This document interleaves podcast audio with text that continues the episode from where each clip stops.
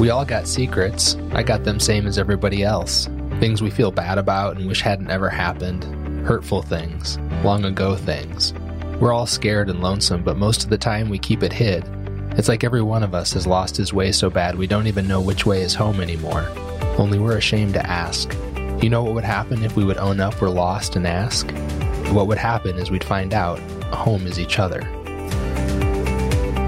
The voice you just heard is Dr. Kelly Flanagan, and the quote comes from Frederick Buechner. This is at the start of Dr. Kelly's newest book, The Unhiding of Elijah Campbell. From the earliest pages of this book, I was captivated, riveted, and profoundly moved. In thinking about what to do to celebrate reaching the milestone 400th episode of this podcast, I knew that a conversation with Dr. Kelly about this book and its concepts would be the most impactful thing I could do. I'm grateful that he has joined me for this authentic and profound conversation. The book is about the unhiding of Elijah Campbell. Today's conversation is even deeper than that, as Dr. Kelly and I both vulnerably reveal some elements of our own unhiding, which might provide you, the listener, with some keys to your own personal evolution. This podcast was originally created to spotlight all the ways that the Cutco vector marketing community is changing lives throughout the world every so often we'll reach outside of our community to bring you someone who has changed my life. That's just what you'll get today with Dr. Kelly Flanagan. Welcome to the podcast, everyone. I am incredibly honored to have Dr. Kelly Flanagan as my guest today. Dr. Kelly is a clinical psychologist. He has been involved in writing since about 2012. He's written three amazing books. And the last one is called The Unhiding of Elijah Campbell. I just finished this book a couple weeks ago. And before I was even halfway through it, I was so powerfully moved by the book that I knew I had to reach out to Kelly to have this conversation today. And not only to record this for the podcast, but to make this a milestone episode in the history of this podcast. This is episode number 400. And I'm very grateful to be joined by Dr. Kelly Flanagan. Kelly, welcome to the podcast. Thanks so much. I am honored to be here and especially honored for number 400. Thank you. That's great. Well, yeah. uh, give us a little bit of your personal background to start. Well, so uh, let's see. I grew up in a small town in Illinois, uh, Ronald Reagan's boyhood hometown, actually. Uh, went off to, to the University of Illinois for undergrad, studied psychology, uh, went on to Penn State for graduate school in clinical psychology. On the very first day at Penn State, I met this lovely woman. Her name was Kelly, spelled exactly the same way. And uh, and she wrote home to her mom and said, "Hey, I just met this great guy, but his name's Kelly. It can never work out." um, it worked out. It worked out. We got married in graduate school. Had our first son, Aiden, in graduate school in uh, in 2003, and then we went on to have two more kids: Quinn, uh, son Quinn, and then a daughter, Caitlin. Aiden is now 19 years old and off living in Chicago and chasing his dream of becoming a stand up comedian. Uh, we are at this point not entirely sure if he'll show up for Easter dinner, which is standard Aiden, um, and uh, and and we are raising the other two still. So we actually uh, a couple of years ago moved back to Dixon. I went through this incredible process starting in 2012, as you said. I was a practicing clinical psychologist. I asked myself, what are the things that I'm passionate about doing that I've never done? Writing was one of them. I started to blog. My first blog post, Marriages for Losers, went viral. Actually, that was my ninth blog post. It was the first one to go go viral, and uh, and then I started writing letters to my daughter on my blog. One of them went so viral, she and I wound up on the Today Show. Got connected with a great agent. Wrote my first book called Loveable, which is what connected me to you and the Front Row Dads community and then wrote a second nonfiction book. And then, as you said, uh, published here my first novel, something that I've deep down wanted to do, uh, probably since I was a little boy. Finally got to do it. Amazing. I think that's cool. You met Kelly the very first day at Penn State. Very first day at Penn State. we, both, and we both sort of had the same thought, like, well, this is cute, right? But no way. But very quickly, it turned into way. Yeah. Sometimes serendipity plays a role in uh, our lives, huh? That's right. That's right. We both love Seinfeld too much to ignore each other. That's how we connected originally. that is great. So you got into writing through blogging first, the letter to your daughter, which we'll we'll post a link to in our show notes so everybody can check that out. That got you on the yeah. Today Show, and that led you to Loveable. and then you wrote True Companions. How did you get into writing this book? So True Companions was the the first book of a two book contract with my publisher. And the contract said before this first book comes out, you need to pitch your second book. So it was the summer of 2020. We were in the middle of COVID. I'd just broken my collarbone. was getting to the point where we needed to pitch a second book to the publisher. My my agent uh, Kathy Helmer said, "Well, you know, what do you got, Flanagan?" And uh, I remember I was sitting in my backyard and I was like, "I don't really have a lot. I've got I've got this image of a bridge and I think I want to write a book about this midlife passage that we go through, you know, where we go from doing the same old things and getting the same old results to, to sort of having to face the fact that we're going to have to make some changes if we want new results. Mm-hmm. Right. And so we have to cross this passage in midlife, this bridge. I don't know. I've always wanted to write a book about the Beatitudes from the Bible, these eight great spiritual teachings. You know, blessed are the poor in spirit, blessed are those who mourn. So maybe the Beatitudes could be the ideas that walk us across this midlife bridge. And Kathy, to her credit, and that's why I dedicated the book to her, she said, Well, what if the Beatitudes were actually real people? And I was like, Well, Kathy, that's crazy because it's a nonfiction book. You can't have like real people showing up, but you know, fictional people showing up in a, a nonfiction book. And she said, Well, sit with it for a month, see what happens. And uh, and so I did. And what I decided over the course of that month is I could choose a loved, lost loved one from my life, someone who's passed, who sort of represents each of those eight beatitudes. And the book could become a dialogue between me and my loved ones. And in the course of that dialogue, could walk me across that midlife bridge um, mm. to a new way of, of living and a new set of values and a new sort of perspective on life. And so we pitched that as a nonfiction book uh, to the publisher, and the publisher came back and said, "We think that would be better as a fictional book." Which ironically is what I've always wanted to do. So it terrified me. And I was like, uh, let me pitch it again as a nonfiction. So I pitched it a second time as a nonfiction book. And again, they said this would be better as fiction. And so at that point, Kathy said, again, take a month, Flanagan, and see if you can come up with an idea for a fictional book. And Elijah started to emerge from that initial concept. And, and uh, eventually, about seven months later, we had a first draft. Wow and how much of it is based on your own personal experience yeah i get that question a lot in fact like early on i have this sort of like surrogate mother figure out in utah and she called me up one day and she's like i just started reading the unhiding of elijah campbell but i had to put it down she said like are are you okay? Do you need financial assistance? Like, are you about to get divorced? Like, this feels too real and my reaction was well good that's a huge compliment to a, a, fiction writer right? It feels real. That means it's it's resonating. And i assured her you know 95% of it is entirely fabricated. The themes are real human themes that i wrestle with but the events themselves completely fabricated. The setting bradford's ferry where he goes back to his hometown very much inspired by my my little hometown of Dixon, Illinois. Here, I didn't even try to pretend that this book was not an homage to this town, which I'm not sure if I mentioned it earlier. We moved back here once I decided I had nothing to hide and I could do whatever I wanted with my life. The answer was, let's go back to Dixon. And so I love this town, and that's reflected in the setting of the book for sure. I found myself Google mapping Bradford's Ferry and the, yeah. the river, right, that the kids play yeah. at, like look, looking on the map to see if I could find those things. So that's yeah. pretty cool. So Bradford's Dixon was originally called Dixon's Ferry. It dropped the, the, the ferry part at some point. And the the river that runs through Dixon is the Rock River, uh, not the Sauconuk River. Um, but we are in the Sauk Valley, uh, based upon the Sauk tribe. So there's a lot of overlap there in the setting for sure. That's pretty cool. Nice. Yeah. Now, one of the recurring themes in the book is the idea that our past is behind us, but it is also always within us. Mm. Can you can you unpack that a little bit? Yeah, well, I mean, I think as a as a clinical psychologist and now as the, a coach for entrepreneurs, I mean, I I see it in myself. I've seen it in my clients for years. It's that urge to sort of bypass our past on the way to something new, and it sort of manifests as this belief of, well, the past is behind us. You know, what's the point in dealing with the past? And my answer to that is yes, the past is behind us. But we'll, if you pay close attention, and sometimes not even close attention, you notice it's also within us. And one of the clearest examples of this that I often give when I work with couples is you know that interaction, that moment in an interaction with your spouse where you start to feel yourself start, start to tighten up. You know, you feel that seizing in your chest or that you know, feeling in your gut, or you clench your jaw what I'll tell folks is that's actually your past pushing its way into the present. What's happening is you're going, Ooh, I don't like how I'm about to feel. This is going to hurt.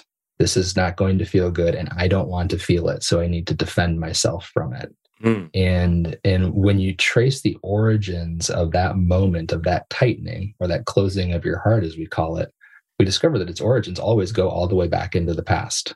So one of the things I commonly do with couples when we're working together is that moment becomes the critical moment in the process of, of healing and increasing intimacy. We notice that moment happening, that tightening. And if in that moment, instead of defending ourselves or blaming our partner, we can tell a story about the pain in this moment that I'm trying to prevent and how that's connected to my past and my story, all of a sudden we've used that moment as a bridge to intimacy rather than this moment of conflict and defensiveness and blame. And so I actually see the past as this really powerful tool for connecting, not something we want to sort of skim over to to get to some future that doesn't take it into consideration. Wow, that was so deep just what you shared there in, in a couple minutes on on that quote. That feeling that we get is the past pushing its way into the present yeah. And what I know what what I do in that moment most of the time really resembles what you share about Elijah in the book and it's it's mm-hmm. well I don't want I don't want this like let me separate myself from this situation as quickly as I can.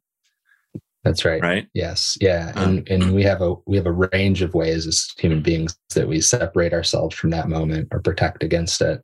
Elijah's is to hide, right? And I think that's a very common one for most of it. We'll, we'll discover some hiding going on, some separating, some withdrawing in each of us when we start to notice that moment and how we manage it. Yeah.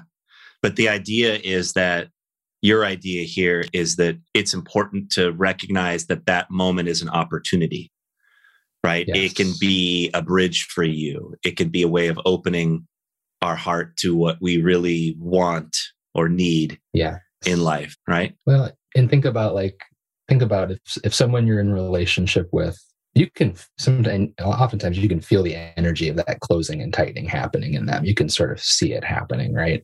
And the next thing that happens is you get blamed for that feeling. Well, that's what's that going to do to you? It's going to cause you to want to protect. Versus instead of getting blamed, you get a window into a better understanding of their story of how they function, of what they're experiencing in the moment. All of a sudden, you have an opportunity for empathy. Like, oh, I get why you close when I do that.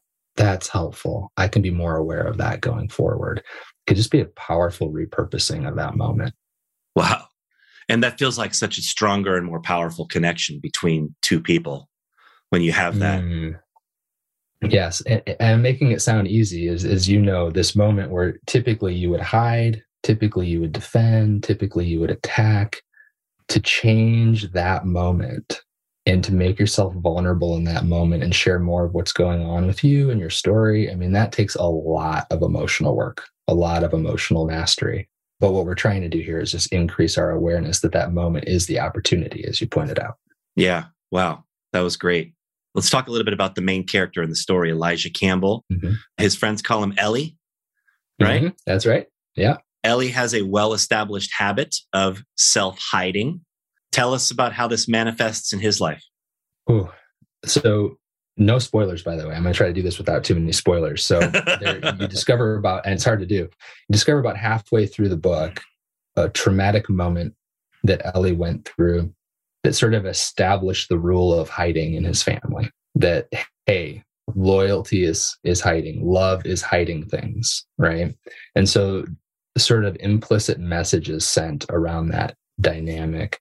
And so he learned that through his family that when you love somebody, what you do is you hide all the unpleasant things so that you don't upset them. You hide the unpleasant things so that you don't risk a rift in the relationship. And so I think one of the things that I wanted to demonstrate with Ellie's character is that hiding isn't this like Machiavellian, like, ooh, you know, I'm going to scheme and connive to keep myself hidden. Oftentimes it's done with a very sincere heart, right? right. I don't want to hurt you with what's going on inside of me. I don't want to damage the relationship based upon what's going on. I'm afraid of how you might respond if I share afraid this. Of how you, that's right. And I don't know how, how I'll respond to you if you respond that way. And I mean, ultimately, Ellie is basically, he's decided that his purpose in life is to give Rebecca, his wife, everything she's ever wanted. Right? And he has to start to hide things to, to make that happen. Ways that the finances are not working out as well as he's suggesting he's doing it with the best of intentions. And and i think that's one thing i wanted readers to come away with is some some grace for themselves in their own hiding. That like oh i'm not alone. We all do this. And a lot of times we're doing it from a very good place. But it just sort of puts a ceiling on the level of connection and intimacy and closeness and authenticity that we can have in relationships. And we want to raise that ceiling now, right? Yeah. There's a quote that I starred in the book that I think relates here. And it says, uh, Our hurts beget hurts, and our flaws beget flaws, because no one has taken the time to talk to us about them, to look at them, to turn them over and study them, mm-hmm. to become familiar enough with them that we might actually come to have a choice about them. Mm-hmm. Can you expound mm-hmm. upon that concept a little bit? I think it's a quote that's attributed to Viktor Frankl. I won't get it exactly right, but the idea that between stimulus and response is just the smallest of spaces, right? Yep. And in that space is our freedom to choose. And and it, it tends to be the case in the world. Most of the time we think stimulus and response are inevitable. They're they're back to back. There's no space in between. But what we discover is that if we can bring awareness to those places where we're triggered and our response to those triggers, if we can bring awareness, what we can do is we can just wedge that space between stimulus and response. We can wedge it apart just a little bit. And if we can get just a little bit of daylight in there, now we have a choice about how we want to respond. And so when I say our hurts beget hurts, our flaws beget flaws, basically, this might be an overgeneralization, but this is how I would sort of say it right now that most of adulthood is our method of coping with the pain of our childhood, right? And we just have these automatic responses to manage our pain and to manage future pain. And if we can bring awareness to that moment where we're responding, I don't want to get hurt like that again. I'm going to defend like this again. I'm going to protect or hide like this again. If we can just bring awareness to that moment and wedge it apart a little bit and say, oh, I actually have a choice in whether I defend like that. I have a choice in whether I hide. I have a choice in maybe I can maybe I can let a little bit of hurt happen this time and learn how to how to endure it rather than trying to prevent it. So when we slow down and we connect with somebody around these things, we just get the the freedom of that awareness and that choice, I think. Mm.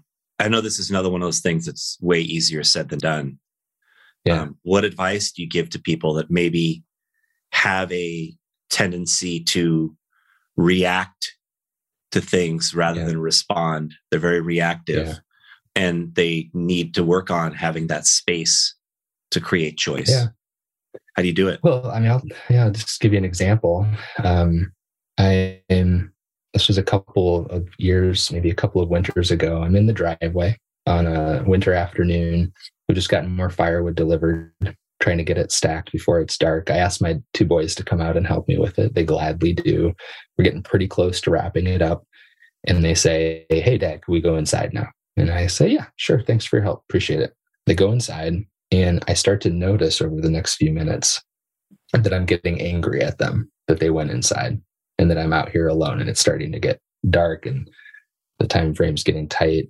And it, but it's one of those moments where you're like, wait a second, I told them they could go in. Like the, the you know, you can't even self justify the anger. So there's a little bit of awareness that sort of comes in. You're like, this is all me right now. What's going on? Right. And so the use of the body can be really powerful. Again, where are you noticing that feeling? Right. Oh, it's right here in my chest. It's right here in my chest. Mm one of the first things we do is that we react, we try to resist that feeling. So the first thing we want to do is we want to resist or reverse the tide of that. Instead of resisting the feeling, we want to approach it. Okay, what's one of the practical ways we can approach it? One of the practical ways we can approach it is to begin to take slow, deep breaths. And then when you feel like you've got a pretty slow rhythm going, actually seek to breathe into and around that feeling Okay, so I've got this like you know tight ball in my chest at that moment. So look like to breathe in and sort of like breathe space around that ball and hold it. Now I'm approaching that feeling. And I'm not trying to resist it. I'm not trying to get rid of it or get away from it. I'm just holding space for it. I keep breathing around it. What do I notice? Well, it's there's under in there with the anger is some sadness and some loneliness. I feel lonely out here right now. Okay, deep breath. Does this lonely feeling equate to anything in your story? Like what? Was there a time where maybe maybe you felt this and you uh, you hadn't told everybody it was okay for them to go inside. And all of a sudden, I had this memory. I remembered it was a blizzard. I was probably fifth grade. It was a blizzard. I think it was a Sunday night for some reason that comes to mind. I'm out in my driveway, shoveling the driveway alone, and the rest of my family's in the house. And I'm feeling so lonely and hurt and taken advantage of and frustrated that I'm the only one out here, you know, at nine, 10 o'clock at night trying to get a driveway clear when the wind's blowing the snow back over it. And in that moment, I go, "Whoa, yeah!" Like I, it's the loneliness right now that I'm I'm upset about, and it's not at my boys at all. This is the past pushing its way into the present.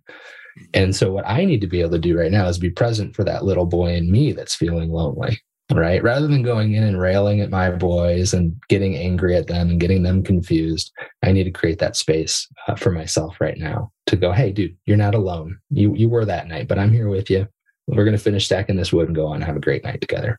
Right. And so that was sort of the practice. But I think turning the tide from resisting the feeling that's coming up in you to approaching it and having some method and way of approaching it in your body is really the key in that. That's what slows us down and gives us an opportunity for a new way of relating to it. Turning the tide from resisting the feeling to approaching the feeling. A part of that, Kelly, feels a little bit to me like I've got this bruise on my arm and it hurts, and I'm just gonna. That's right. Poke at it a little bit. That's right. Yeah. Yes. You know, like why? There's, why? Yeah. Why? Why? Why do that? right. So the it's a it's a fantastic question. The experience of resisting pain is sort of the definition of, of what we call suffering. So we often think of pain and suffering as two different things. Pain is the the inevitable sort of wounds that you pick up over the course of being alive, the bruises, right, that you pick up. And then suffering is the resistance to that pain, to experiencing it or to having any more pain.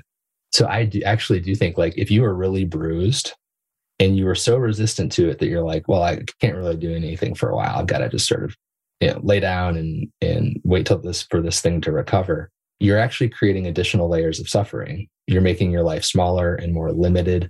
You are preventing yourself from experiencing things. I actually think it would be valuable to go sort of press on the bruise and go, oh, that hurts, but I can I can do life with that hurt. I can still mm-hmm. get out there and exercise today. I can still go out in the driveway and play ball with my boys. Yeah, I can do that. I can I can handle that hurt. And so what we're we're not we're not trying to like engage in some sort of masochistic like make your pain worse we are trying to cultivate experiences in which we learn oh i can handle the pain. I can live with it. I forget who who said it. Courage is deciding that something is uh, more valuable than fear right? Mm-hmm. you could also say courage is deciding that something is more more valuable than painlessness right? Like okay like i can handle that pain and that's going to free me up to do a lot of things and show up in a lot of ways that i, I wouldn't if i was trying to avoid things. Right. That, that sounds like a lot like discipline and other areas of life that people do tend to practice well like people that uh, run yeah. know that it's going to be painful sometimes but they're every time you go to the gym and lift lift weights right? You're actually you're actually tearing muscles and you're creating pain to to make yourself stronger. And so we know that like okay that's pain i can handle. It's pain that's making me stronger. And anytime that we learn that we can can handle and tolerate pain we're getting stronger. That was great. There's a great lesson in the book about proxies for worth. Ellie received this lesson from his uncle Mark about chasing proxies for worth. Can you explain what mm. you mean by that? Yeah. So I think it's safe to say that all of us as human beings at a very young age, we essentially come into the world with a, a true self that that knows it's worthy of love and belonging. You know, so these are the reason kids cry and the reasons they're demanding and crabby is they're like I know that even when I'm demanding and crabby and I'm worthy of love and belonging, they just don't even think anything of it. At some point, though, we all get that message, right? Intentionally or unintentionally, that you are not worthy of love and belonging the way that you are. You're going to have to change. You're going to have to adjust. You're going to have to hide certain things about you in order for us to, to love you and for you to belong to us. And so essentially what happens is we, we develop this, this belief that who we are, that what is inside of us is not worthy of love and belonging the way it is. So we have to create a self or act in ways to go out and earn that love and belonging. I often say, like, we don't say it consciously ever, but unconsciously, we all think, hey, if what's inside of me isn't good enough, then I'm going to have to go outside of me to prove that I'm good enough. I'm going to have to find things outside of me that prove my worth. And these are our proxies for worth, right? We, we look around and we go, okay, what am I going to add to me into my life to prove that I'm worthy of love and belonging to people. A certain friendship group, certain a certain uh, wardrobe, certain devices, certain cars, certain spouses. You know, I mean, like it just goes on and on, and uh, obviously, it's it becomes a never-ending, unsatisfying cycle because we cannot find our worth outside of us. It's it's inside of us, forgotten and, and hidden but uh, but we go through that process of trying to prove it anyways by acquiring things. Yeah, and there's a paragraph in here that I thought was super profound that relates to this. You write, when we're young and we get wounded, we watch for what gets loved around us. What mm. do our people celebrate? What do they value? What do they treasure? Then we do what we need to do and become who mm. we need to become in order to be celebrated, valued, and treasured. A good proxy is less a reflection of what we love and more a reflection of what was loved by those around us. Mm. Kids are so intuitive, they're so aware and sensitive. The idea, again, is we're not looking to simply have people cheer for us, we're looking to belong we want to belong to the tribe to the family to the group to the to the peer group or whatever it is. And so it doesn't matter what we think is worthy. What matters is what the group thinks is worthy mm-hmm. right? Because yeah. being that doing that that's what's going to get us the belonging that we're looking for. And the kids are so intuitive. They can look around you know and go oh that's what that's what everyone applauds here. I mean they could tell the story in loveable of beginning to doubt my worth and then receiving my first trophy a most improved player trophy in like kindergarten soccer. And i just remember standing there holding it and everybody in my family being so proud of me and going oh yeah like trophies. I don't think i was that conscious of it but but the rest of my story suggests that i suddenly became aware oh yeah trophies are going to be my proxies for worth and there was actually a day uh, where I ceremoniously I realized that I had carried my trophies from every move from the time I was in you know childhood all the way through to adulthood, three kids and a wife. And there was a day where I ceremoniously disposed of my trophies as this sort of defiant. Uh, these are my proxies for worth, and I'm done with them because what's inside of me is worthy. And it was a really powerful day. And so, anyways, that's uh, I think I think that's what we're looking for. Is okay, what is everybody loving? I can be that. Wow, I think, uh, Kelly, this is one of the things that made me feel so passionate about working with uh, Cutco Vector Marketing. Mm. Is you know I I didn't really win anything, and I wasn't really great at anything when I was a kid. Mm. Um, I was mm. good academically, but I wasn't like you know one of the top athletes in, in any of the sports or anything like that. And then I came sure. to Cutco and I started to be really good. And then I started to be even, yeah. you know, really, really, really good. And um, yeah. it became kind of a, a fix, right? Yes. That you get that, hey, I'm, right. I'm, a, I'm a star here, right? Well, and I think, I mean, I I ended up clinically depressed in the two or three years after I got my PhD. And I think part of that was the trophies were the degrees. Now, you know, the letters behind my name, get a bachelor's degree and then a master's and a PhD.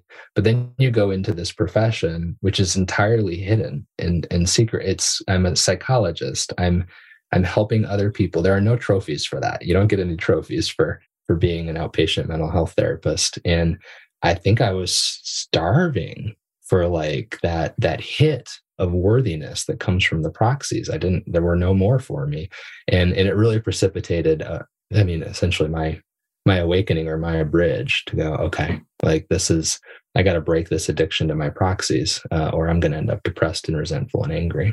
Right. So Ellie is chasing these proxies for worth.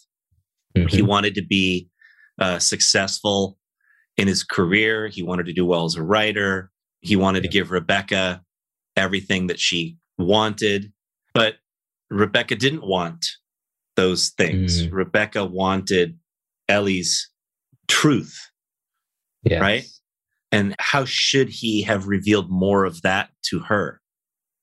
Mm, that's a good question. Well, so, and I'll try not to spoil it again, but I will tell you, tell listeners that in the last about quarter of the book, you begin to get to find out more and more of what Ellie has hid from from Rebecca. I think the challenge to a guy like Ellie, a guy like me, I mean, I actually so there is something a little autobiographical in what he starts to reveal there. I, I actually remember a day where my wife had taken the kids to ice cream after school the day before, and then the next day was my day to pick them up. And they're like, let's go get ice cream. And I'm like, I know ice cream two days in a row isn't sort of what our family's trying to do. But darn it, like she got to be the cool mom. I want to be the cool dad. So I took them for ice cream. And then we get home and everyone's done. And I catch myself I am literally I'm putting the ice cream containers way down in the trash can and like then throwing trash on top of them, right? the problem is I got these little rats who are going to tell her that we went to ice cream, so I'm going to get caught anyways, but like I think we can bring awareness to those small episodes, those small incidents of hiding that we do and we can ask ourselves is this worth the disconnection that it's creating in our relationship? Is this worth the the burden of inauthenticity. Is this worth not being known and the loneliness that happens inside of hiding because people don't really know who we are? So ellie has all sorts of those opportunities in the book i mean over and over again and it's not until the very end of the book that he decides regardless of how she responds it might be time for him to start telling her more honestly what's been going on with him. Mm. yes indeed I'm thinking about your point about no spoilers. I got a couple questions here. I know, I might, right? I might save a couple here and see if we can weave them in a different way. The metaphor in the story is a bridge. You say at the bridge is those blessed passages from the life we want to the life we need. Hmm. So, my question for you is what's on the bridge hmm. and what's on the other side? Yeah.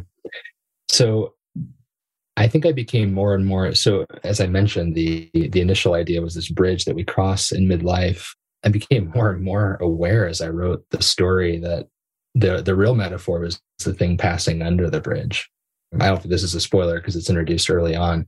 He has this dream in which he's crossing this bridge, but the the water always rises up and sort of swallows him.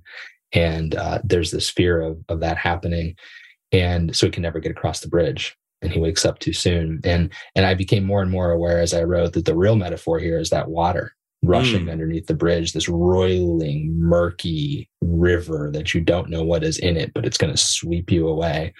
And and I started to think of that water as our past, as our pain, as the thing that we have to go through to get to the other side to be more free, right? Like we I think I say somewhere in the book, we can either stay on this side of the river and this side of the bridge, and we can continue to sort of do the same things, double down, right? You know, okay, I thought I thought uh, this amount of money was going to make me happy. I thought this relationship was going to make me happy. I thought this achievement was going to make me happy, and it didn't. So maybe I should just continue to do the same thing and double down and achieve more and find a new relationship and make more money and or we can walk across and traverse that pain to the other side where we start to want and value different things. And so the bridge is really the, it's about the journey through and through that pain to a different, a different vision for life. And if we're not willing to go through it, if we're not willing to walk across it and it can feel treacherous and scary at times, then we just sort of continue doing what we've always done and, uh, and getting what we always got essentially. Mm. Mm. So you talk about traversing the pain of the past and mm-hmm. and I, I, think there might be a tendency for some people listening to think well I, I, don't i don't have any i don't have any of that like i'm yeah. fine yeah. i'm good and father lou gives ellie advice on that it's at a moment in the past where ellie's looking back at giving the valedictory speech Mm, at his high school graduation, right? right. And Yep. Father Lou says he wants to make it different, doesn't want to give the same old speech everybody Right. gives. And, and Father Lou says everyone has the same grief at the bottom of their hearts. Perhaps by sharing yours, you will give them Mm. permission to feel theirs. Mm, yeah. How, how do we all have the same grief? Can you explain? Ah, yeah, that's good. And I do appreciate what you say. I know that there will be folks listening right now who are going, I just don't relate to it. I just don't pain from our past, our past being sort of poignant in some way. It just it just doesn't relate. And those are those are generally the folks who I'm like, oh, this is really important for you. if we sort of have to tell ourselves that we were the one who got unscathed through childhood and into adulthood, there's probably a reason we're having to tell ourselves that. So I love those conversations, um, and they're always rich and meaningful for folks. But I think in Father Lou's case, I mean, I think in a way he's specifically referring to, hey, this is high school graduation. The grief that everyone is going through is, I mean, this is a huge death of sorts of the, the time in life where we get to depend upon somebody and this era of our lives and all of these friendships are going to be going away and everyone's going to have to be starting new friendships. I mean, high school is a real grieving problem. And when you want to like why are 18 year olds such a handful sometimes? They're grieving a lot. They're grieving the loss of a life and the the the daunting task of building an entirely new one next. Um, we talked a lot about that a lot with Aiden in this past year. I think in general, I think the grief that is at the bottom of every human heart is the loss of our original innocence. And I think it's whenever it happened, four years old, five years old, six years old, that moment where you said, Oh, life is dangerous. Life can hurt you. Life is unsafe. And now I need to start to guard against it. Mhm. Right. And I would, I would argue that's the moment where we start to transition from children to adults. My coach asked me several meetings ago, it's really powerful. You're talking about something. He goes, Kelly, when did you tuck away your childhood for good? When did you decide like, you don't get to be carefree? You don't get to be playful. You don't get to be innocent. You don't get to be those things anymore. And it was a really powerful question for me. And the time that I came up with was actually much later than I thought. The question, when did you tuck it away for good? It was much later in my life than I thought. It was right around the age of 20 years old. And so I think we're all sort of carrying the grief of tucking away our childhoods for good, letting go of that innocence. And there's this part of us that really wants to recover it. And we really can if we're aware that we want to. Mm. So you, you write there that grief is the bridge we walk from security into resilience, Mm, right? So Yeah. crossing that bridge, the other side of the bridge is resilience. It's yeah. it's being the kind of person that can openly handle any circumstance and can work through things and can Right. can be better That's at right. dealing with the day-to-day experience of That's life. right. So, and as I mentioned, this idea that that the beatitudes, these eight teachings from the Bible, were the things that would walk us across this bridge. Um, the first beatitude is "Blessed are those who are poor in spirit," which seems a very counterintuitive sort of teaching, right? But in Ellie's first conversation with his grandmother, what what they explore is the idea that we're all attached to happiness, to things going well, and us being happy about it, right? but if we can if we can let go of that attachment to happiness and allow sadness and sorrow to help us release it what we discover is a deeper joy. We can be joyful and sad when we're no longer attached to things going exactly the way that we want them to in order to be happy right? So Mm. on this side of the river is happiness. The loss of that happiness we cross the river to a deeper kind of joy that says things didn't go the way i wanted to today and i can still be joyful. Similarly as you just pointed out we're all we all start out attached to security. We want to feel safe we want to feel like things are not going to hurt us. We want to feel protected. And then if we discover through loss and grief that we don't need things to be safe in order for us to live vibrant full healthy lives that we can live in light of risk and danger and loss then what we are is we're resilient. You go, oh that terrible thing happened. This happened for me big time when i started to write publicly. It was like something terrible would happen to me. I'd be like oh i have something to write about like life went from i want everything to go right and to never feel any hurt and pain to oh i can redeem this I can do something with this. I can help people with this thing that just happened to me. And so all of a sudden we've developed this resilience. And so on this side of the river, security, on the other side of the river, resilience, something much sturdier and something much more enduring. Oh, so powerful. I love what you said about being no longer attached to everything going the way we want or the way we think it should. Yes. I often talk about how that you know there's seven plus billion people in the world and about as many different agendas and desires and goals and right. wants and like we we're part of this giant system where we can't expect everything to be how we want it like it just it's impossible mm. for that to actually manifest in real life right if you, you have five people I, in your family there's five different ways of wanting to operate and ways of wanting to do things and it takes that resilience and that willingness to not have everything be how we mm. want it takes that to be a family of five and and operate right. for you right. oh man it's a powerful thing you just said. I think of how we often define freedom as getting what we want right? That's freedom. I want things this way and i get to go make it happen. But when you see people who are attached to that kind of freedom i tell you every time they're, they're the least free looking people ever right? That that attachment that holding on to that clinging that constantly trying to make it the way that i want it in the light of relationships in a world that is is pushing back against that. I often say that yeah as soon as you enter into a relationship you're really not free anymore. You are now in love not in freedom which ironically is a, a constant dance of what are you wanting from life and what am I wanting from life and how can we support each other in getting that thing mm-hmm. in life, right? And and all of a sudden, uh, loving and caring and being connected and intimate is more important than than being free and getting what we want. Yeah, for sure. That the last thing you said right there, loving and caring and being connected is more important than being yeah. free and getting what we want. Like yeah. that's just so yeah. profound.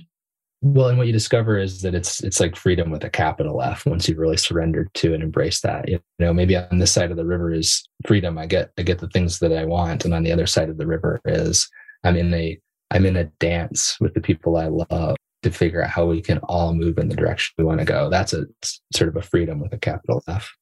Super powerful. Wow, that was great. Kelly, there's a quote that I, I, attribute to one of my friends. In my mind, it comes from a friend of mine named John Wasserman. Shout out, John, hmm. if you're listening.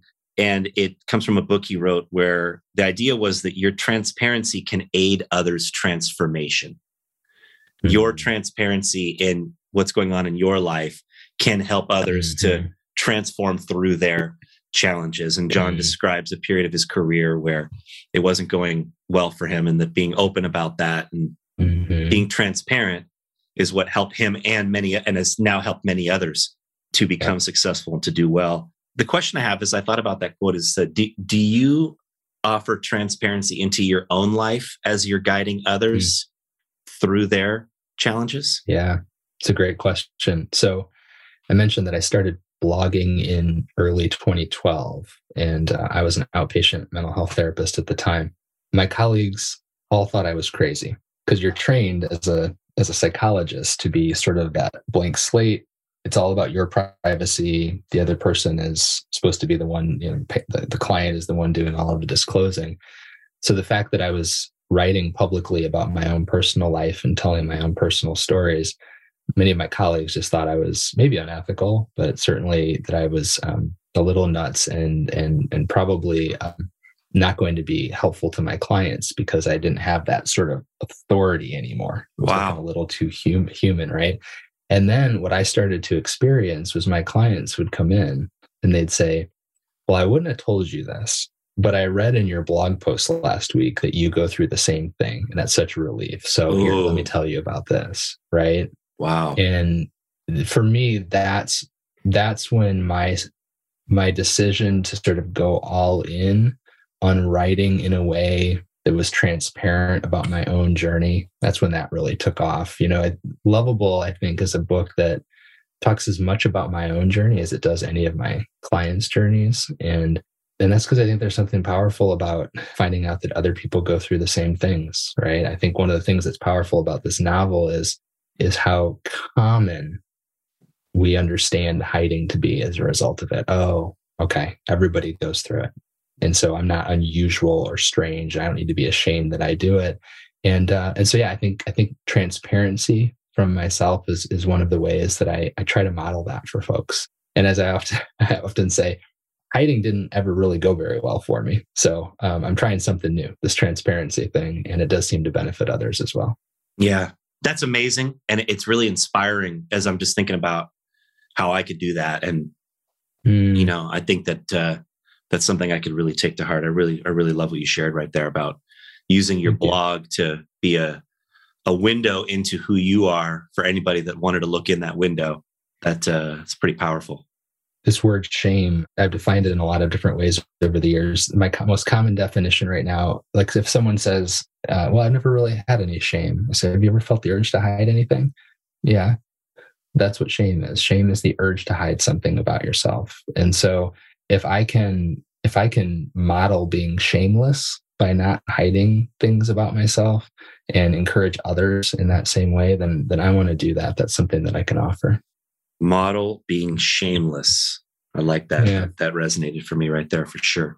I found it interesting, Kelly, in in the book to note the many expressions of love and grace that Ellie mm. was shown when he began unhiding. There's a quote in the book where you wrote, Hurt can be a bridge connecting people. You can tell us anything and we'll meet you in it. Mm. It was really cool to see how that happened for Ellie with the people around him. Mm-hmm. Can you tell yeah. us a little bit about that idea? Yeah, I mean, I think that the you know the thing that keeps us so hidden is the assumption that people will sort of meet our authenticity with shock or horror or judgment. And the truth is, some people will. And I talk a lot about this idea of wise vulnerability as you're starting to sort of like emerge and share more of yourself being wise about who you're sharing more of yourself with. Frankly, I think it's really smart to begin unhiding with people who you can trust to be graceful with you, you know, to appreciate that you're sharing more. I know one of the more powerful experiences for somebody is when they share something that they've never shared before. And the person they're sharing it with looks back and says, I love you more right now than I've ever loved you. Mm. Right. Your authenticity, your courage, your bravery in this moment just makes me love you more than anything about what you've done or your past or anything like that. And that's a powerful moment of grace. And so Ellie gets to experience it because he's unhiding himself with these three people who have been so essential his best friend, former teacher, pastor, priest. And, uh, and they give him that kind of grace to, to love him even more because he's had courage to show up. Yeah.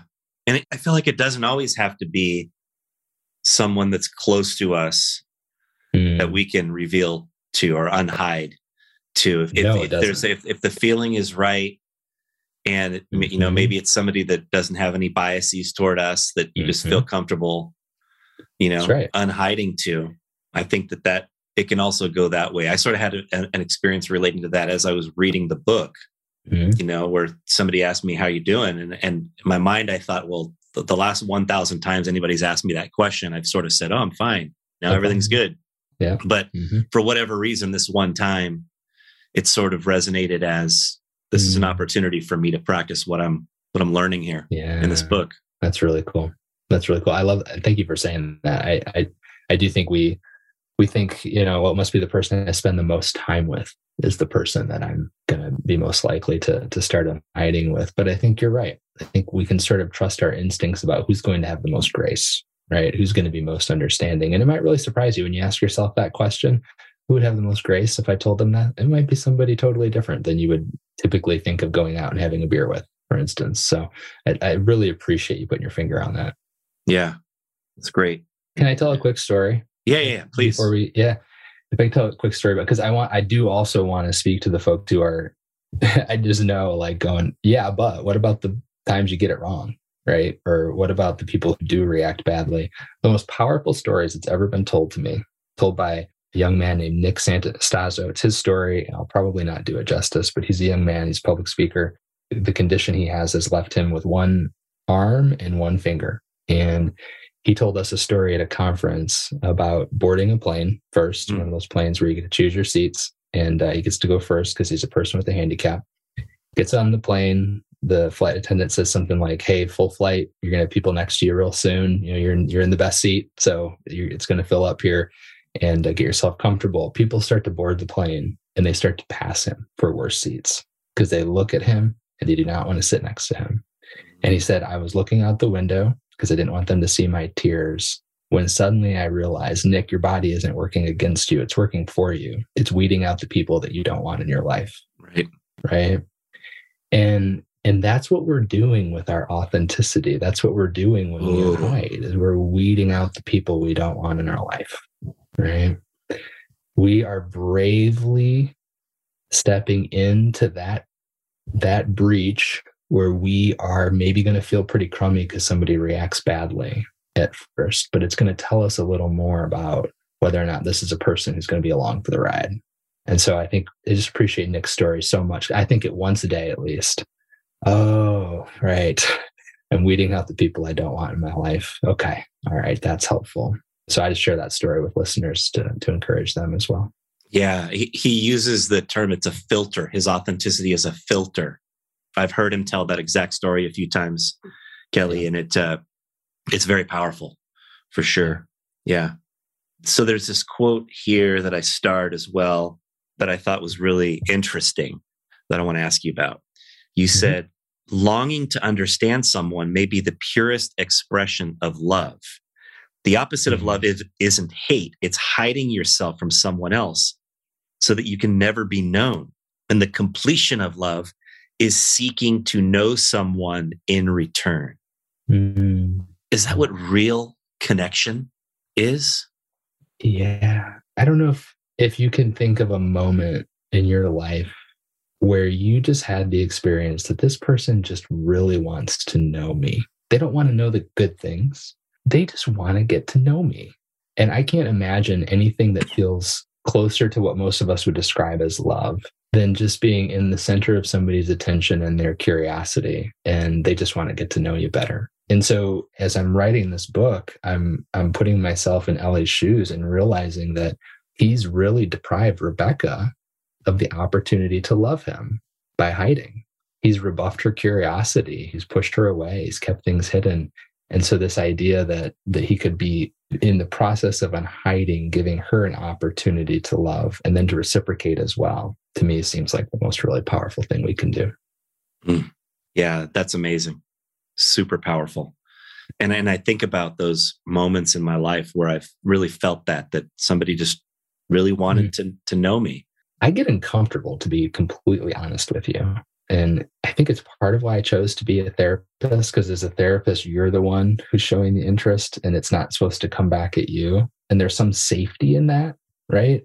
And what that reveals so someone's genuinely expressing curiosity, to me, they really want to get to know me. And there's some mental clock I have internally that goes, oh, they've been they've been curious about me now for 15 minutes, right? Like and and i think what that's revealing is a sort of a continued self-rejection in me right like i feel uncomfortable being loved so well surely i don't deserve 20 minutes of somebody wanting to get to know me right and so i think it love reveals the places where we are still rejecting ourselves love doesn't care about those spots but we do so we go oh i don't I don't feel comfortable with this anymore. So it sounds easy in practice. Oh, yeah, it feels great when somebody loves you. And also, it starts to get a little uncomfortable because it's going to start to reveal the places where you don't love yourself. Love reveals the places where we are still rejecting ourselves. That was right, a valuable right. insight. Yeah. Yeah. I just thought that was such a cool part of the book right there where you just describe that the opposite of love isn't hate, it's hiding yourself from someone so that you can mm-hmm. never be known.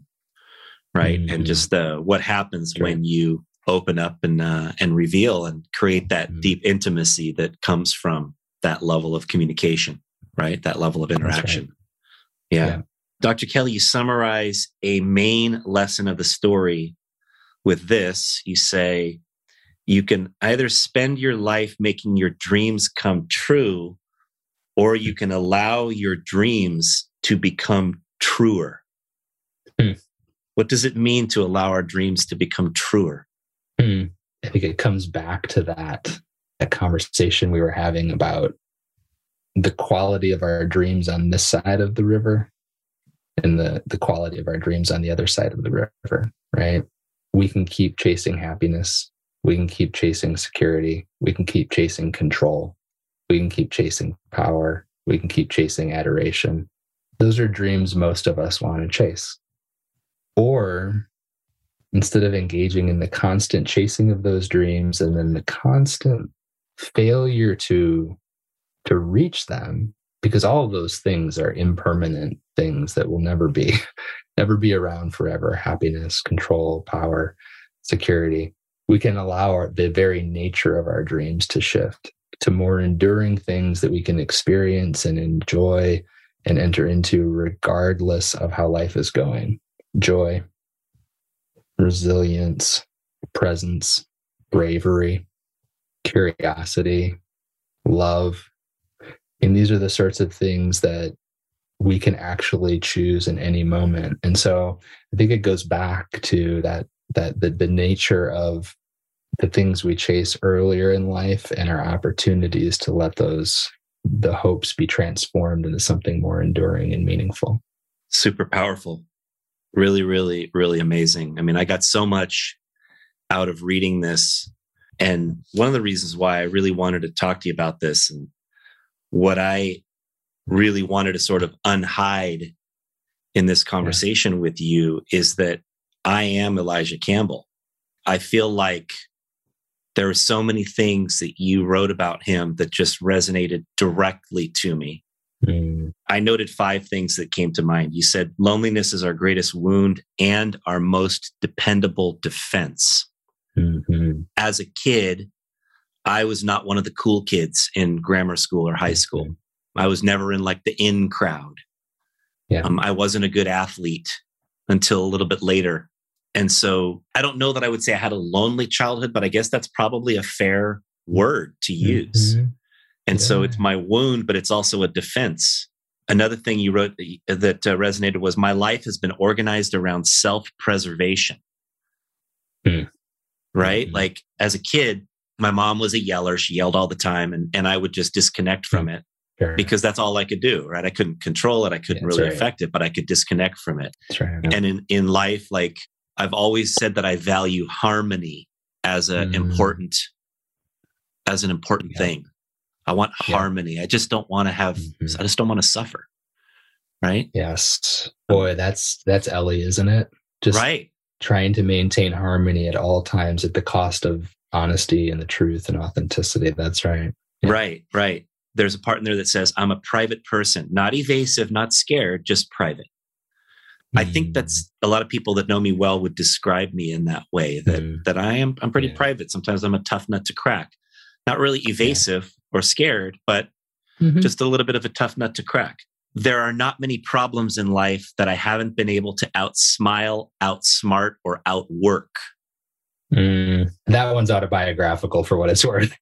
Okay, those, great. those are my MOs as well. If that, that, if that resonated with you, that resonated for sure. I feel like self reliance is my strength, but yes. it's also it's also my challenge. Right? I don't need anybody else to help me. Like I got it. Right? Like I'm good. That's I got right. I got this. I can handle it. I can outsmile uh, it. I can outsmart it, or I can just outwork it. Whatever the challenge is, I can do it right? I've always felt that yeah. I can do it feeling. Yes.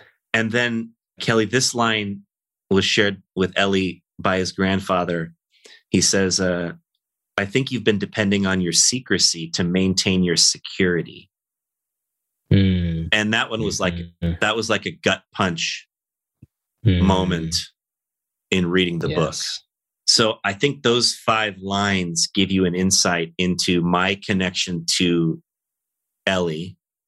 Yes. And I'm wondering, you know, from your perspective as a professional in this in this field, like how is this mindset costing me in my life? Oh, wow. Well, first of all, I just want to thank you for bravely modeling for all of us the willingness to name those things and to be authentic about those things. I know eh, I feel like the power in that for someone like yourself who's so so well respected that has a healing power for those who are listening and i really appreciate that.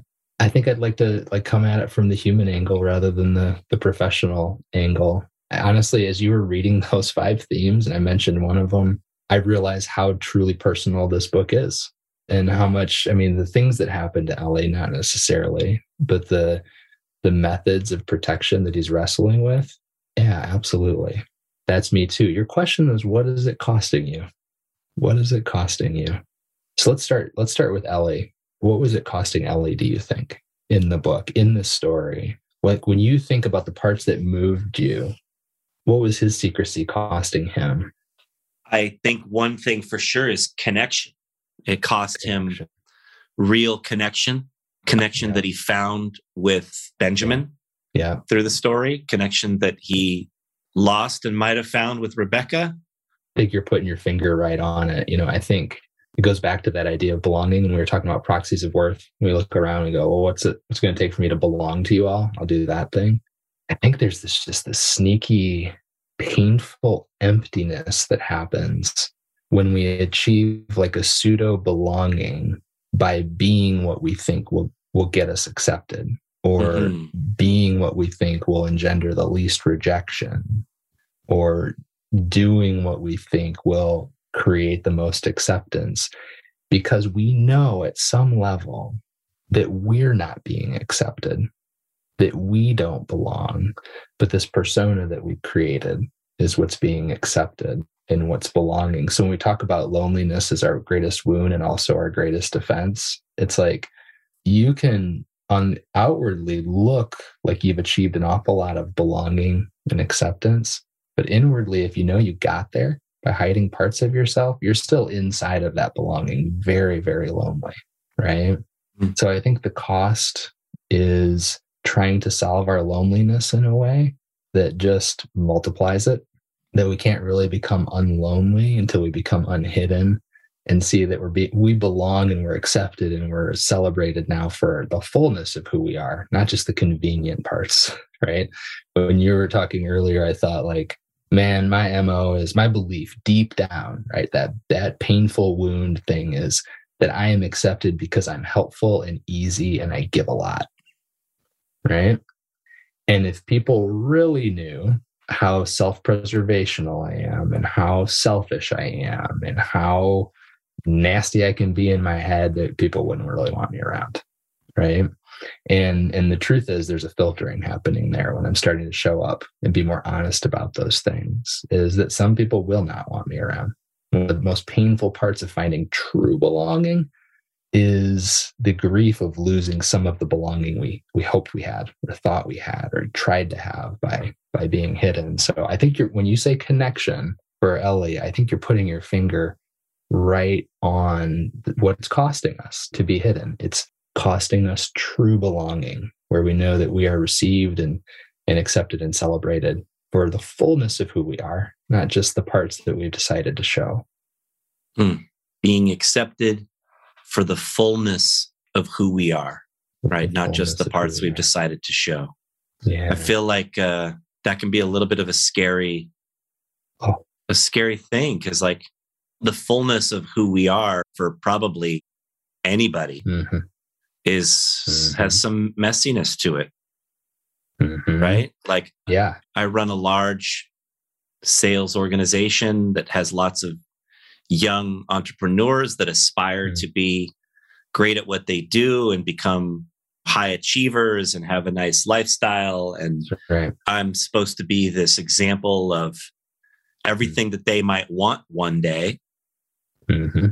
And the reality is that I have all the same mm. challenges and difficulties that everybody else does, both professionally and personally. But they yeah. aren't part of my like public mm-hmm. persona. Mm-hmm. Right. Yeah. I just had this image of uh, part of our job as leaders is to help our people achieve everything that they want to achieve. But I think the next level of leadership is helping them to evolve the things that they want to achieve, you know, and to to grow uh, into deeper wants and a deeper vision for their lives. And and I think like what I hear you saying right now is that this is this is an evolution in your leadership. And it doesn't come at the cost of the first part. You know, it's not that I will become less adept at helping you achieve everything you want to achieve. It's a both and. I can do that the way I've always done it. And let's talk about how what your wants are and how they can evolve and deepen and grow the way mine are. Right. Mm-hmm. That's powerful leadership. And that's what I hear you growing into in this moment. Yeah. And, and I do take solace in what we talked about earlier, the like the the grace and support that people mm. gave Ellie yes. as he began to unhide. That's right. That's right. And I'll tell you, like, I don't know how. Do you remember how old? i will tell you my story, and then you can tell me yours if you can think of it. I was 27, I think, when I walked out of my apartment one morning with a, a young family and a relatively new wife and a one year old son. And I laid my head against the brick wall of my apartment building on the way to my car and my commute and said to myself, I can't do it one more day. Like all the pretending, the exhaustion of putting on the show, like I can't do this anymore. And, and I would say that most of us, by the time we're getting into our late 20s or early 30s, if someone could look at us and go, Isn't it exhausting to be pretending? I think most of us would be like, I know exactly what you're talking about. And to have somebody actually name it and somebody that we could actually connect with about that would be such a relief. Now, here I am, I'm 46. And if someone 20 years ago would have given me the opportunity to just put my finger on that and, and suggest perhaps that maybe, maybe we don't have to pretend as much as we do, it would have been such a relief, such a relief. Mm. Now here I am just at 45 trying to learn that myself now. Yeah. so I don't know. I, I, don't know if that resonates with you, like an early moment where you're like, oh, there's a lot of work to keep all of these personas in the air, so to speak. Mm. I feel like that gets harder over mm-hmm. time. Mm. And how do I do that now? And related to that, I guess I would also want to ask you is there usually a catalyst for change that precedes all of this? Mm. Well, in the book, it was Rebecca and this isn't this isn't a spoiler because it happens in the first 10% of the book. Rebecca leaves right? And for him that's the the catalyst.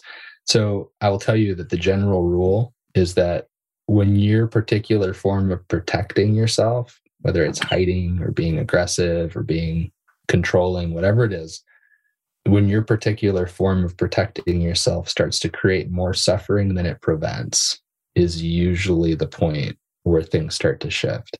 So if they didn't shift in that way, you'd just keep protecting. like you're basically you're doing rational mental math. Oh, my hiding is saving me this rejection. It's saving me this potential lack of belonging or whatever.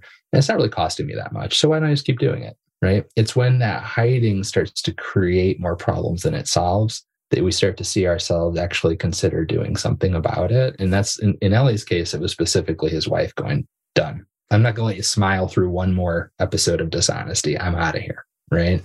And it's what he needed. And so maybe one thing that could come from this episode for folks is that they don't have to get to that point of right. the suffering starting that way. They go, Oh, I see that horizon coming. Right. And maybe I can start to make this shift a little bit sooner. Generally, most of us will have to, you know, sort of like I was driving down the street about six months ago and I've been trying to save my kids some pain in various ways by guiding them and they're ignoring me because I'm an old man who doesn't know what he's talking about, you know. And I just I shouted in the car, oh, they're just gonna have to learn it for themselves the hard way. Right. Which I think is probably true for most of us. Like we have to go through the suffering in order to reverse our method of protecting. Um, but if somebody's listening and and they feel like that horizon's close and they want to get an early start on it, maybe that's one of the ways this this conversation serves them. Yeah, for sure. For sure. Well, I hope that a lot of people listen. I hope that uh, this can circulate into both of our networks mm. far and wide, and that uh, this impacts a lot of people. For anybody that wants to follow you, Dr. Kelly, how can they how can they stay up to date with what you're putting out? Yeah, so there's a couple places right now. drkellyflanagan.com is always a good a good location. drkellyflanagan.com. I've also where's it at? Like here, the Inner Gathering I started a Substack called The Inner Gathering, uh, where I'm writing my next uh, nonfiction book in public rather than doing it with a publisher and getting editorial feedback. Uh, I'm giving my readers a chance to edit it as we go, which is a really cool experience. And it's this sort of essentially it's a summary of everything I have learned about the ways that we protect and how we can actually work with those protections internally over the course of our uh, our awakening from the hiding to the fighting to the ruling we do the controlling how do we manage to um, be aware of those things and, and do something different with them? So that's it at Substack Doctor. I think it's Dr. Kelly drkellyflanagan.substack.com is the place to go to for that. Outstanding. Outstanding. And just uh, before we put a bow on top of this one, I just want to ask one more time here if there's anybody else out there, Dr. Kelly, that yeah. Resonates with Elijah Campbell the way I have. And mm. they're older like me and they, you know, they've habits are hard boiled. Like, yeah. What are the steps to take to to change and to mm. evolve? Mm. So I always say the steps are are threefold. The first is awareness. The first is is bringing awareness to the various ways in which you're hiding. I think that's a, a really power. I mean, go get the book, right? And and read Elijah's story, read Ellie's story, and let that just grow your awareness of the the small little ways that you're hiding in your life, maybe some of the big ways, right? Number one, so awareness. Number two is compassion. So what happens is we've pushed a lot of our experience out of our awareness because we don't think it's worthy of love and belonging. We, we rejected ourselves. And so as you start to allow some of your experience into your awareness, as you've powerfully done here today, saying, I'm aware that I hide a lot more than I realized. I called it privacy. I call it all these things, called it harmony, but it's hiding. Wow. Like that's a powerful awareness. But the first thing you'll want to do, anybody listening, when you become more aware of these things, is you're going to want to push it back out of your awareness. I don't really want to pay attention to that. That makes me feel terrible, right? Ooh, that mm. sounds like there's a lot of work to do. Flanagan keeps talking about pain. I don't want to deal with my pain, right? The next step is to begin to cultivate a sense of compassion for the things that we become aware of. That's how we keep it in our awareness to work with it, right? And part of that compassion is beginning to connect it to our story to see, oh, I was once a little boy who had to hide. You did a beautiful job of that, by the way, Dan, when you said, my mom was a yeller. And my way of dealing with it was disconnecting. Like it was all I could do. I didn't have control of the situation. It was the only way to be safe and to be in a little bit of control. That was a beautiful way of cultivating a bit of compassion for where your hiding started, right? And when we feel compassion for the the little one in us, who first had to hide to survive, all of a sudden it's not some secretive thing we're doing to get away with something. It was a survival tool we used. It was resilient. It was it was savvy. We needed to do it. So we bring it into awareness. We cultivate compassion for it by connecting it to our story and the younger version of us that needed to do it. And then the third step is always vulnerability. Once we have, have been able to hold it in awareness and get to know it a little bit, we start to choose people to tell about it. And what we discover is that as soon as we tell someone about it, the shame about it begins to lift a little bit, mm-hmm. right? Because shame is sort of fueled by hiding as well. It is the urge to hide, but it is also fueled by more hiding. So our shame sort of like grows on itself as we hide. As we begin to unhide and be more vulnerable, it begins to shrink, right? Mm-hmm. So we mm-hmm. want to like we want to pick up steam in that vulnerability too and keep sharing and keep discussing it because our, our shame will shrink more and more and get easier and easier to talk about it. Doesn't mean you won't have a vulnerability hangover from time to time, right? Like, oh, I shared that with this person and I wonder what they think of me now, right? Right, right. But then you get together with that person the next time, you have more fun than you ever had with them, and you realize, oh, I guess they, you know, are okay with me having shared that, right? And so now now that sense of vulnerability become more and more comfortable with it so awareness compassion and vulnerability and that was probably a long answer to your question but i wanted to, to give folks a practical sense of the progression as they they think about doing this that's super helpful yeah this has been really really amazing i do have one other question that only people who read the yeah. book are going to get dr kelly yep. and it's um, how do you spell mm-hmm. supercilious? In real like real? Uh, that's so good. S-u-p-e-r-s-i-l-l-y-u-s there you go. Us that's that, right. I have no idea how to spell it in real life. That is exactly right. I think it really summarizes a lot of what uh, a lot of us mm experience uh, as we go through life not being who we really are or want to be right and so yeah. there's so much so many yeah. valuable lessons came out of reading the book for me. And I hope uh, everybody got some great stuff out of our conversation today. I sincerely mm-hmm. appreciate you making the time to have this deep and powerful conversation. Thank you so much. My pleasure. Thank you for leading the way, man. I'm blessed.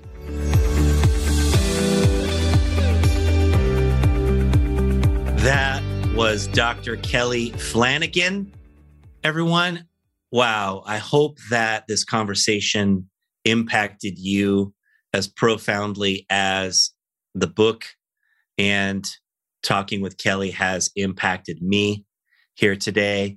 I think about this theme that our past is behind us, but it's also always within us. And the idea of paying attention to how you feel, right? Noticing the body when you feel that tightness, that resistance to something, that oftentimes that is our past pushing into the present. It's a moment of opportunity. It can be a bridge to greater connection, intimacy, when we're able to notice it. And in that moment of noticing, to be able to move through it. Ellie, Elijah Campbell in the story hid the reality of his existence, of his life, so that he wouldn't upset others. That's what his purpose, his motivation was actually something not bad, but that caused him the reality of missed connections with some of the most important people in his life. I think about this idea of proxies for worth, how we all want to belong and we look around as kids to see what is being rewarded, what is being recognized, what is being loved. And we start to seek those things and try to become those things so that we can also belong. That in that process, we're creating a false version of ourself. The metaphor in the story is the bridge, right? Do we stay on this side where we experience things like happiness and security and control and power, all things that are impermanent in real life, right? Or do we get to the other side where we learn to value and want different things that are more enduring? Joy beyond just happiness, but joy, resilience, presence, bravery, curiosity, love. Just thought that was a great metaphor in the story. And to get there, we have to no longer be attached to everything going our way. We have to develop what Dr. Kelly called wise vulnerability. I love the example from Nick Santonastasso that authenticity becomes a filter in our life for who are the people that we truly want to have around and the deep connection that is established when someone really wants to know you and gets to know you through you revealing your truth. Wow. So much more that we could talk about. Get the book, The Unhiding of Elijah Campbell. Dr. Kelly's previous books are called Loveable and True Companions. Follow his blog, as he mentioned, at Dr. Kelly Flanagan, Dr. Kelly Flanagan.com. If this episode has impacted you, number one, I would love to hear from you. Please write to me about what you experienced. Find me on social media or on the podcast webpage at changinglivespodcast.com. And second is share this. Please share this because I feel like this is the kind of conversation that can really impact a lot of other people. This is something that I wish I had read a little earlier that I feel like is very valuable. And I hope that you've found it to be as valuable as I have and that this milestone 400th episode has been truly meaningful to you. Thank you for supporting this podcast and for listening to this or watching this here today. Thanks for listening. If you got value from today's episode, please share it with others and consider rating or reviewing us on your podcast player. Subscribing to the podcast is free and ensures that future episodes are automatically downloaded directly to your device. For access to guest bios, show notes, and other resources, visit changinglivespodcast.com. You can sign up there to receive valuable resources for free from people featured on the podcast. And to support our podcast sponsors, visit changinglivespodcast.com slash deals. This is Dan Cassetta signing off. We'll be back in a few days for our next story about changing lives.